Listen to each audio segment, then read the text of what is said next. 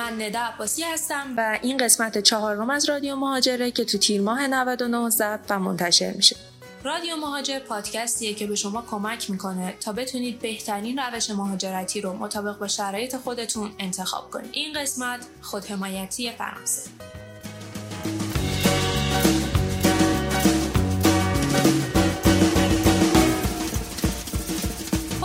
یا تمکن مالی یکی از برنامه های اقامتیه که تو دسته مهاجرت از طریق سرمایه گذاری قرار داره و شرط اصلی و مهمش هم داشتن وضعیت و تمکن مالی خوبه.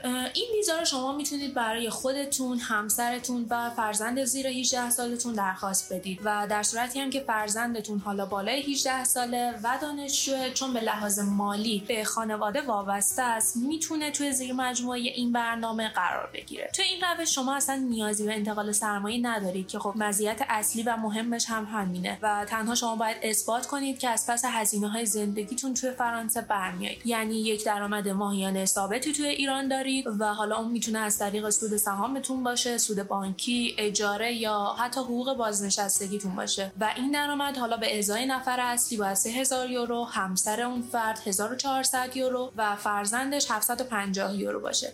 و برای نشون دادن این تمکن به سفارت باید گردش حداقل 6 ماهه آخر حساب خودتون رو ارائه بدید.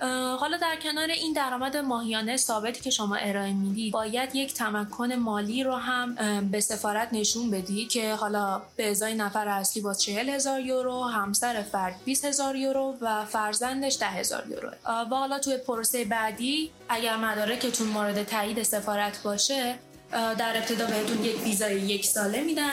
و بعد از اون دو تا ویزای دو ساله بهتون تعلق می‌گیره که بعد از این مراحل حالا می‌تونید درخواست اقامت دائم و بعدش هم شهروندی فرانسه رو بدید. ولی خب نکته خیلی مهمی که باید توجه داشته باشید اینه که توی هر مرحله که ویزای شما باید تمدید مجدد بشه باید دوباره مدارک مالیتون بررسی و تایید بشه. یکی از مزیت های مهمی که حالا من اول پادکست هم بهش اشاره کردم عدم انتقال سرمایه به کشور مقصده که حالا یک سری مزیت های دیگه هم داره مثل عدم پرداخت مالیات توی سال اول اجازه تحصیل رایگان فرزندانتون و حالا بیمه خدمات درمانی رایگانه. ولی خب در کنار همه این مزیت ها یه سری معایب همین روش داره. خب یکی از مهمترین شرط حضور توی کشور فرانسه است که شما باید حداقل 183 روز توی هر سال رو توی فرانسه حضور داشته باشید و خب اجازه کار هم مسلما توی کشور فرانسه ندارید و درآمدتون یعنی خرج زندگیتون باید از همون حقوق ثابت و ماهیانه ای که ارائه دادید به سفارت باید باشه.